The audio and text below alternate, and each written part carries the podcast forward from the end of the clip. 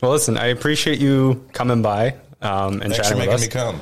You're very welcome. I know you said it was early for you, but we appreciate it nonetheless. Um, so today we wanted to talk about a number of different things. Mm-hmm. But first, let me just start by introducing who we are. So we're Gents Post. We're a Canadian men's online lifestyle It's publication. only for Canadian men. well, I mean, if you're American, you're more than welcome to read about it. I know you've been living in the states, Right. So- I'm still a Canadian man. but you're still a Canadian at heart. Yeah. no, no. Uh, Canadian man. I am Just purebred. I will always be Canadian. Always okay. But you left the winters. I left uh, 17 years ago, but that's Okay. not the point. The point is, I never gave up my citizenship. Okay. you could have dual citizenship I as an won't do it. American. Okay. No. So you're not an, you don't have an American citizenship. Nope. No, Okay. I'll wait till they kick me out, and then I'll come home. Oh, I think you're okay. I mean, you survived the last president and you didn't get kicked out, so you're okay. Are we going to survive this one too?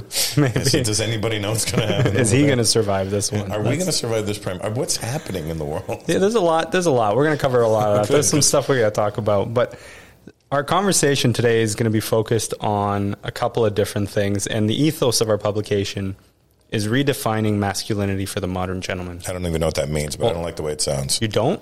No. Okay. Well, we're going to get What do you mean comfortable. then. redefining masculinity. Well, the idea is over the last couple of years, a lot of men being locked down lost all their distractions, right? They couldn't go to see comedy shows, they couldn't play sports, they couldn't go out with friends. And a lot of men realized that That they, they had an affinity to Pornhub. among other things, yes, among other things, but they also realized that there was a lot going on that they just were simply unhappy about, right? Whether it was their jobs, their relationships, their family relationships, their friends, their life choices, their health. And so the idea behind the publication is to really shine a light on those conversations. So, firstly, you got married recently. Correct. Congratulations. Thank you. And you had Cedric the Entertainer As, as, my officiator. Yes. How'd you? Why? How'd Well, you to and I are very good friends, and uh, my wife and I are both atheists. So we were like, let's do this without any God stuff. And we were both like, well, how do we do that? Then how do you get somebody to marry you? And then Ced, jokingly, we're having dinner one night, and Ced was like, I'll marry y'all. And I'm like, well, actually, Anthony Anderson said it first. Okay. He said I could marry you and I could divorce you too. And I was like, all right, Aunt, no. and then uh, Ced was there, and I was like, hey, wouldn't it be good if Ced married us? And so I, I said it to my wife. She goes, oh my god, that'd be awesome. Do you think he'd do it? And so we asked him, and he went and got certified online, and he did it for us. That must have been a cool experience. That's having pretty- a friend do it. Yeah, having a friend do it, and And I saw clips. It wasn't like a traditional wedding in the least no, sense. no, You're- it was like. I, I was talking to, uh, I hate dropping names, but I, I have to because they were there. I was talking to Nile Rodgers uh, about two weeks ago. I was with him in London, and he was saying it was the best wedding he'd ever been to. It was like, he said from start to finish was nine minutes. efficient. Yeah, efficient. And you had Bruce Buffer announce you. Bruce Buffer announced us as we walked in. Again, that wasn't planned. Bruce, Bruce is a friend, Yeah. and he was invited. And I think in lieu of bringing a gift, he said, "Hey, is it I'll okay if I introduce you?" And I go, "I mean, I'm cool with that. I don't know if my wife is cool with that." I was like, "Babe, would you okay if?" She goes, "Oh my god, that'd be awesome." And I was like, "All right." Do you think that she would draw the line at Cedric and say no to Bruce? No, because she loves Ced. She knows Ced. She's known Ced. She actually knew Ced before she knew me, Okay. and uh, I've known Ced before I knew her too. So Right, right. Um, he's common common thread there.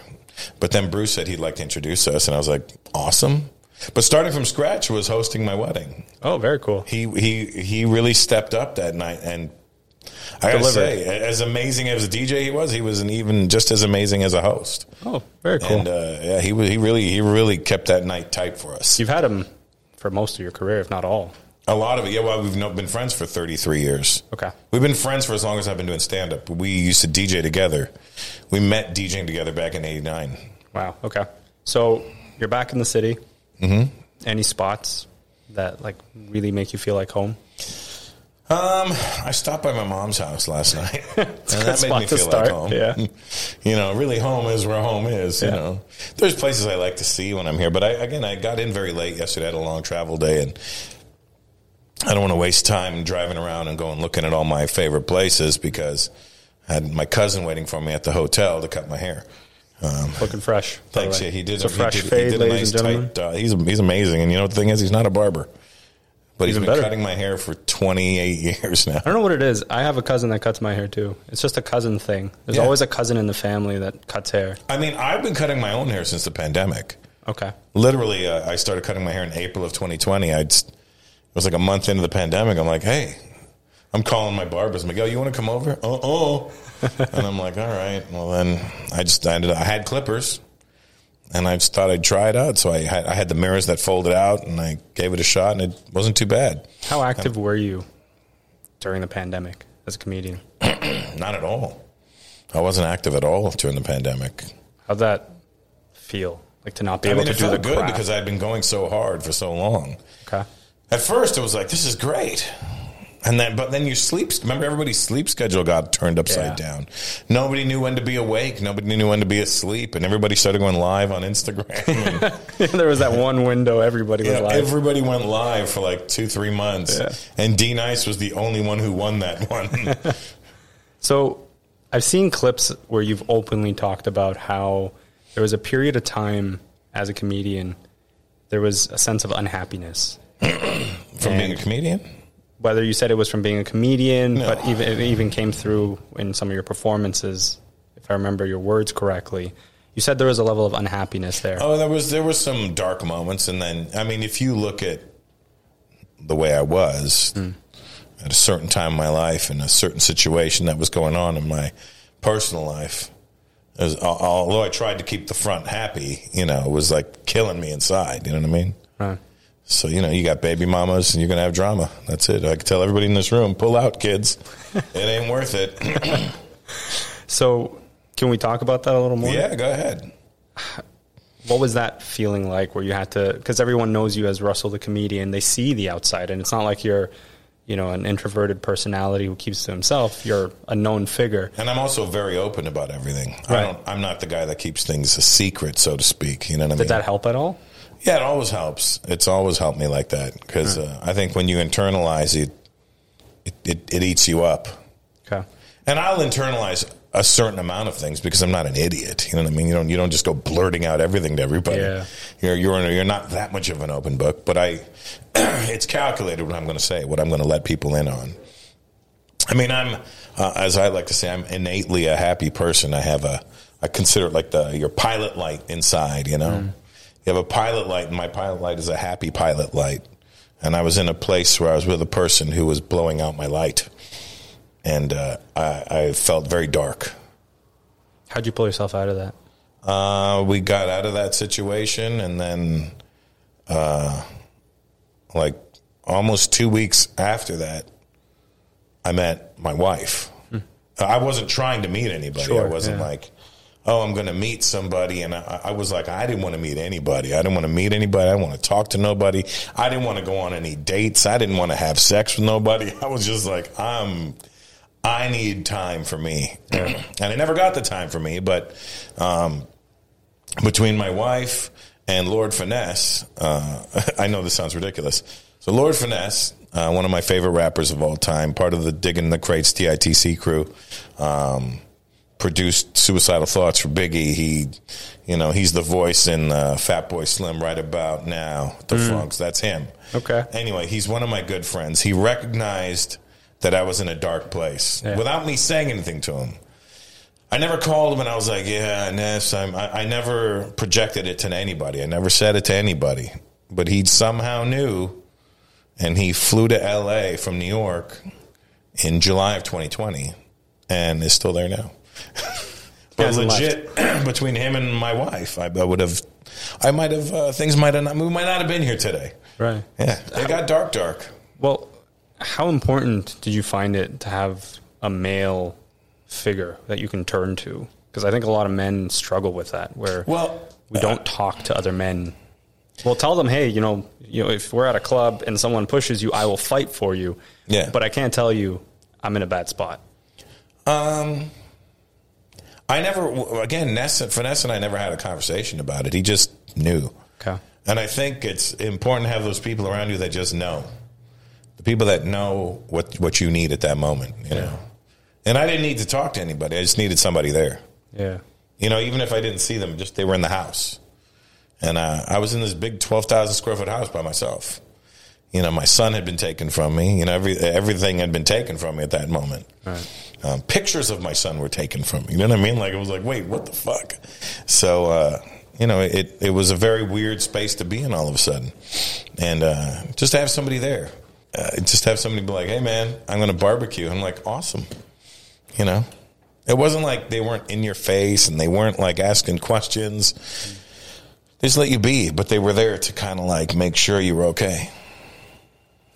It's therapeutic. It its is therapeutic. Yeah. I mean, I'm not the guy that needs somebody to talk to about it. I'm the guy that needs just to know somebody's there. Is comedy the outlet? Another outlet, rather? Co- comedy's my therapy. Okay. Comedy's where I let it out, you know? yeah. So 33 years you've been doing this now. Yeah. Times are way different Yeah, for new guys. for new guys. You I'm feel like you've got you've got you're set in your ways. You don't feel the It's need not to. about being set in your ways. It's about, I've developed an audience, okay. and my audience is coming to hear what I do. They're not coming to hear a woke version of me. Hmm. Ah, shit, I wouldn't want to come see a woke version of me. And what is, I mean, What does that even look like? Exactly, it's terrible. um, uh, you know, it's like you- it's all of a sudden your steakhouse goes vegan. Well, no, what the fuck? You know what I mean? I came to I came here to eat a steak, and you're offering me a fucking bean burger. No, I want my steak. And just because other people are going vegan doesn't mean your steakhouse has to change. Yeah. So, So, it's the same uh, concept. what do you offer advice wise to the new guys? Because they're they're I trying mean, to you break got into to be this industry. yourself. I mean, I, I don't, I don't, uh, you know, I have this saying: uh, just because you're offended doesn't mean you're right. Okay. It means you got some soul searching to do. You need to figure out how to toughen up and pull through these offended times. There's plenty of times in my life I was offended, but did it stop me from doing anything? No, it motivated me. Use this as motivation, you fucking idiots. So I was watching a lot of your shows over the last week in preparation. Where's your family from? Lebanon? Ew. I'm just kidding. I think there's two of us here. I know he just looks like another you. I knew he was Lebanese when he said his name was Eamon. Yeah, that was a giveaway. Yeah, like if your name was Fadi, I would have known you were Lebanese. That's my cousin's name. Yeah, there, of course it is. but you were Samir, and I'm like, I don't know. That's what you do with peanut butter. I don't even know if that's a name. you know what his father's name is? Pap Smear. anyway, this next guy, ladies and gentlemen, um, You've performed in Lebanon. oh, fucking Lebanon's awesome, dude. Lebanon is. Why do you like it so much? It's dope.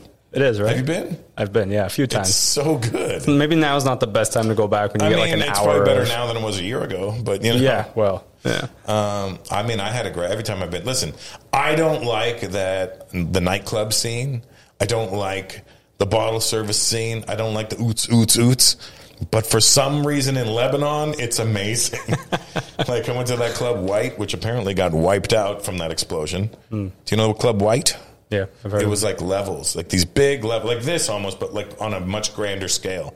And every level was a VIP booth, like a bunch of VIP booths, and everybody had a booth, and everyone's having a good time. They're playing crappy music, but it's not bothering me because it's just so the vibe, the energy is so alive and so hmm. dope. And I remember uh, there was this moment where all the bartenders got on the on the bar, all the girls, and they were dancing with holding champagne bottles, and I was like, oh, okay, cool, whatever. And there's a big window like this, and you could see the uh, uh, the bay or the ocean front, whatever that is, right there. And I remember seeing fireworks going up, and I remember going, "Well, that's dumb. How are you going to see the fireworks if the roof?" And I looked up, and the roof had retracted. I go, "This is so dope." Only in Lebanon would they manage to Oh, man, be able to so do good. something like that on an hour's worth of electricity per day. Oh man, it was awesome. they probably had some guy cranking it. in the back, yeah. I know when I got back to my room, I was cranking it. So, okay. Um, you talked about your comedy being your therapy. Right. You've repeatedly in your shows talked about your parents. You said your first stop was your mom. And I know that you've talked about how close you were to your dad. Mm-hmm. What was that relationship like growing up when you wanted to be a comedian? When you're like, hey, mom, hey, dad, I'm going to be a comedian? It- it- you got to understand, my family's not like a traditional Indian family at all. okay. At all on any day. Okay. Uh, we, I grew up. We grew up Catholic, first of all, which is why I'm an atheist. I um, uh, and and my parents both worked. They had regular jobs. And I've talked about it in my act. Everyone thinks, oh, you must make this up. I go, no, my mom really did work at Kmart. My dad really did work in a chicken plant in Brampton. Right. You know, and so they were out by 6.30 every morning to go to work. So we didn't see them. Even my brother and I would come home from school and go to school by ourselves and come home from school by ourselves. My brother's six years older than me, so he would take me to school. And I'm six, he's 12. He's taking me to school. Hmm. Um, we're coming back from school. There's nobody home till like five, four or five in the evening. So we figured it out, you know. Were they supportive? I mean, there wasn't like a, an unsupportive or supportive thing. They, they didn't know what it was. I'm the first guy. Right. You know, it's like you say to your parents, "Mom, Dad, I'm going to be, uh, you know, name something a Lebanese person hasn't done." You know what I mean? You're like, "I want to do that." And they're like, "Okay, whatever that is," you know. If you don't really know what it is, they're kind of just going to go, "Oh, okay, sure." Especially if they know that I'm not going to go to university. There was no hope for that. There was no there was no delusions of he's going to be something one day. They were just hoping I would be secure, whether it was in a factory or working at the airport. They didn't care as long as I had a job. That's all they cared about. That it wasn't a freeloader. What was it about comedy that attracted you to it? Well, I mean, you're not. I think you're born this way. Okay. You know, singers are born you could tell which ones took vocal classes and the ones that just naturally had a talent. Right. And uh, it's the same thing with comedy. You know, you can go take a comedy course if you want. You're going to learn the theory of it, but that's like it's the difference between taking a boxercise class and and boxing. You know, yeah, you you you hit the bag and you did it in a rhythmic way, but it if somebody throw a punch at you, you're going to get knocked out. I mean, but if you're in the ring, you know how to move. You understand movement. It just be, it all becomes one thing. Uh, the same thing with comedy. You, are you are. I I am me. I am when I'm on stage. I'm just uh, a little bit more amped up version of me. Right.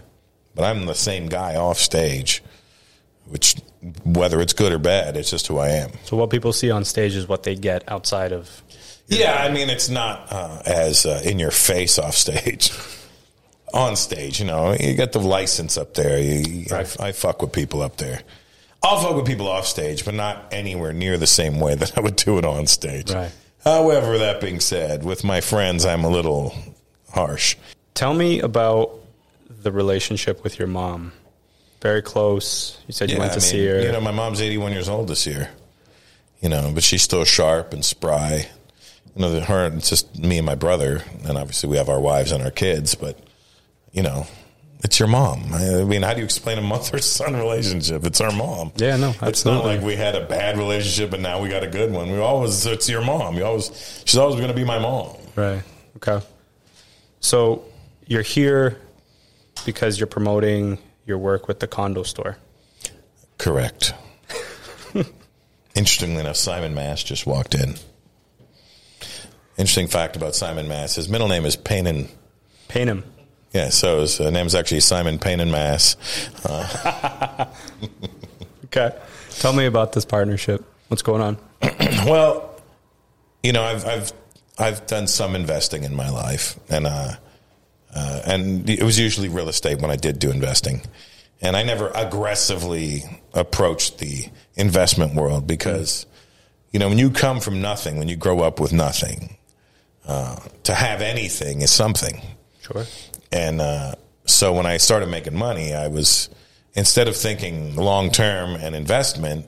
When I was buying real estate, it wasn't like, oh, I'm going to get this investment. I was like, I want that house, and I want that house, and I'm going to have that house, and that's what I was doing, which uh, uh ironically was a good idea but at the same time, it, it, you know, I was doing it just for flossiness. I just wanted to be the guy with all the houses, you know.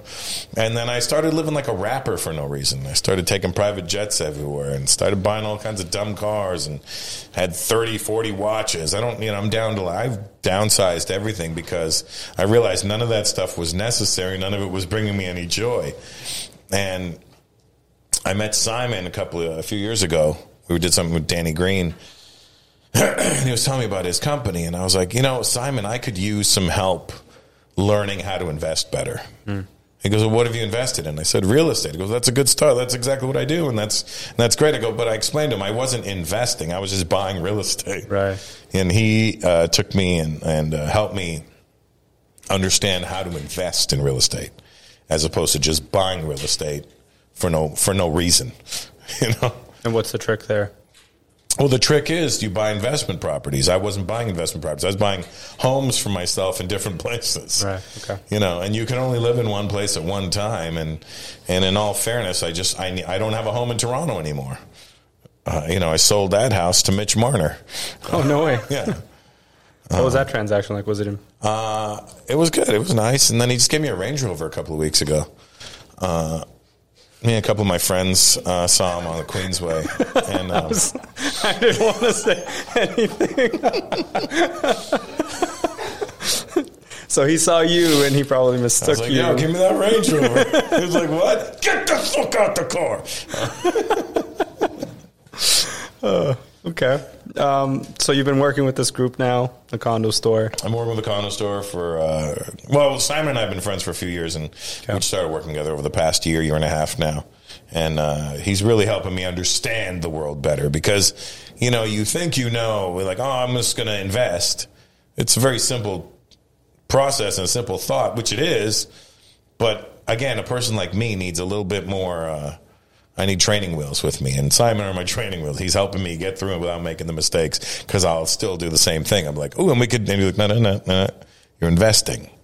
Understand that you're investing. You don't need to do any more than you're doing. Yeah. If you're investing. Did you find that when you started, like, so you made the comment of when you come from nothing, something is a lot. Mm-hmm. Anything. Anything is a lot. Sorry. When you get to that point, and you said you started splurging, living like a rapper, you sort of lose all financial control. Well, Was so you any- lose financial control. uh, You were making a lot of money, so it's not like you were, you know, you, you just. The problem is, I wanted to do everything that I ever wanted. Uh, and, and the good news is now I've already done it. I've done it. I've owned the Rolls Royces. I've owned the Bentleys. I've owned the Porsches, Lamborghinis. I had all of this stuff. I- I've had you know gigantic houses. I've had in mid-size. I you know I've I've literally got to experience everything, and now you get the chance to sit back. Thank goodness I'm still in a position to be able to do all those things. But now I'm a little smarter about it because I'm a little older. You know, I'm in my 50s now. I got, you know, my kids are young. I got to make sure I got leave something for them. And my wife has kids and they're grown. Does your perspective change as you get older? Yeah, your perspective definitely changes. You understand things better. You understand like, okay, I, when I when I got rid of everything, when I started selling off everything, I was like, I don't need this. I don't need this. I never once missed any of it. And that's when I knew I was like, oh, I, it really meant nothing. But I'm also not the kind of person that gets attached to material things. Like, give me that watch. I'm like, all right, whatever, sure. You know, Okay. And you ain't gonna get it. But No. I'm just saying. so, okay. And you're gonna have to kill me to get it. But I'm just saying. but I'm not attached to it. So, no material attachments, the houses, all of that. Yeah, none of it meant anything. Can I ask you a personal question? Yeah. How much of that? You said that you know you did, through the divorce and everything. A lot. No, it was no that- divorce. Sorry, no divorce. Through the split, Yeah. there was a lot that sort of went down there. Well, no, that that she never got any of that. That wasn't like it wasn't even on the table. So it was all purely just you, sort of saying, you know what? I just let's declutter. yeah, she left, and then I was like, well, the only thing I miss is my kid.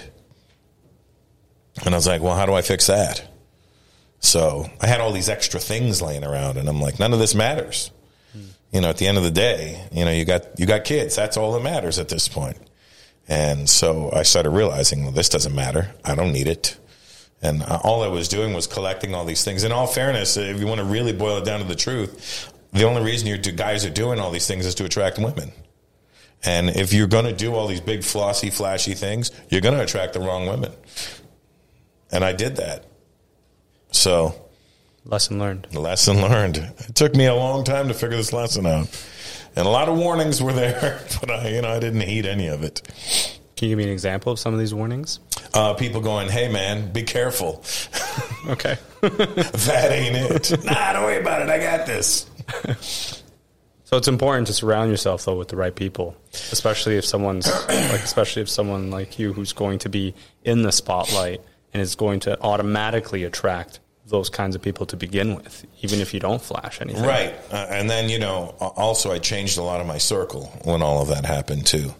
I, you know, I love all the all my friends that I grew up with, all of my friends that are here, But I'll be honest with you, none of them are motivated to do anything in life, and that that shit will weigh you down. If because if you're going to keep going back, like I'm not going to not talk to my friends anymore, but I got to look at them in a different space. I'm like, I can't. There's certain things that we're not going to click on anymore, and I made some other friends that you know are smarter, are more investment, like are are, are, are wiser, are richer, are, are more driven. They have far more uh, um, foresight with their lives. You know, they want things, and those are the, those are the same kind of people as me. And I'm like, oh, I need to be with these people more because they uplift you to get to these places. You know, you look at a guy like um, Sal from uh, uh, XO. You know, uh, you know Sal Slaiby. I've heard the name. He's your people. He, he's Weeknd's manager. Oh, okay. Yeah. The uh, anyway, I, I look at a guy like Sal, who I've known for a long time, and I look at his whole team around him. They're all they're all motivated to do the same thing. And that's why they keep pushing ahead and they keep pushing forward and they keep doing big things because they're all in the same headspace. And it's hard for me to have my friends' headspace that I grew up with that are like, yeah, I'm going to get this car that's a 1990. I'm like, what the fuck are you doing? And I'm going to put 800 horsepower. And I go, who's this going to help? What if you're 51 years old? What are you doing? This is not the fucking life. This is what's wrong with you. Do you have these talks with them? You can't because they don't see anything wrong with what they're doing. Okay. They don't understand they're doing the exact same things we were doing when we were 14. You know, riding my BMX and saying it was a Corvette. I used to call it a Porsche vet because it was like a half Porsche, half Corvette. And then I got older. I go, I don't want a goddamn Corvette. Do you ever? Okay, so do you ever worry though that you know these friends of yours that you've known for so long, right? Start to look at you and go, oh, because he's big time now, he's too big for us little people. Oh no, they they probably can do that. Uh, that's up to them, but they need to understand that it's it's them. You know what I mean? Like you go, you go, you know, I can't do the same things I did as a teenager. You got to grow up and start thinking. You know what? There's no easy road. You're already 50 years old and and you're doing the same things. Has that not taught you that there's no easy road? If there was an easy road, we'd all be taking it. Yeah. You got to put the work in. You got to do something. Very true. So the people you surround yourself with right now are far more successful than I will they ever They push be. you, they motivate you, they Yeah, I mean, you know, uh, I'm friends with uh, Stan Kroenke, who owns the Rams. He owns the stadium the Rams play in. He owns the Denver Nuggets. He owns the Colorado Avalanche. He owns Arsenal football team. This guy's worth billions of dollars, and and I talk to him the same way I'm talking to you because I don't know. That's how I talk to people, you know. Right. But he likes it because he's like, this guy talks to me normal. When I see him, he's like, ah, shit, you're not going to make fun of me, are you? And I go, it's possible, Stan. It's possible that it may happen. But when I'm with him, you see people, Mr. Kroenke, would you like anything? And I understand the respect level, but Yeah. but at the same well, time, those people probably work for him. yeah, they work for him, and I'm like, I don't want anything from him. I'm not like, you know, I'm not asking these people for handouts or anything. I'm just, I'm being around them and absorbing their energy and seeing how they move. And you ask them little questions here and there. Hey, what do you think about this? I don't do that. You know. Do you learn anything from him? Yeah, I learn a lot from them because I look at what they drive. They don't drive flossy cars. They drive regular cars. I look at what's on their wrist. Do they have an Apple Watch or no watch at all? You know, like these are all the things I'm paying attention to that make me go, "Oh, right, I'm doing it wrong." Right. They're not just trying to show off anymore. They're not. They're not. In, they're not interested in what you think of them. They're interested in what they think of themselves. Hmm. So it's them versus themselves, better than they were the day before. Yeah, Not so much them versus their friends, their yeah. colleagues. Their They're not in competition with anybody. right. So, tell me what's going on. What's new? You're coming back to, to Toronto at the end of the month. Your show, At Your July, Age, end of July, End of July? 28th, Okay. Scotiabank Center. Act Your Age? World Tour That's right. hitting Canada next month. Oh, it is, is it June already? It is Oh, well it is. tomorrow. Tomorrow, yeah, yeah. So the tour starts this month in June. In June. Okay, touring the U.S. and then Canada. No, Canada. Uh, it's all Canada. June, all Canada. July, yeah. Okay, okay, It's gonna be great. I'm excited to come back. Excited? It's been four years. okay. Yeah, my life is so different four years ago than it is now. Completely different man. completely different. It's insane. I'm like, it bugs me out when I think about it because you know there's, you know, like if uh, you know how we live our lives as it's 2022 AD, you know. Well, for me, it's like you know, it's 2022 uh, ABM, you know, it's after baby mama. And then, you know, 2018 was before baby mama, you know. BB. BBM. Cool. You excited Blackberry for that? yeah. Actually, he has a BlackBerry. I saw it Do for the first time. he would have a BlackBerry. You know what? It, it matches his uh, moccasins. you know, I would- be disappointed if he didn't have a Blackberry. Well, listen, I, I really appreciate you taking the time to chat with us. I appreciate the authenticity and the honesty to share some of that. I know that you say you talk about it openly and everything, but it does take a level of courage to talk about those things because there's going to be people out there that are going to hear that and go, okay, maybe I can talk about that too with someone. Yeah, I don't know why. I don't think it should take courage. It just take you, you got to be aware of yourself. Like once you're you become fully aware of yourself, you you become fully aware. Nothing is off limits to you at that point. Yeah, for sure. Well, I appreciate it nonetheless. Thank you Thanks, so much. Samir. Shukran, Habibi. I appreciate it. Thank you. Thank you.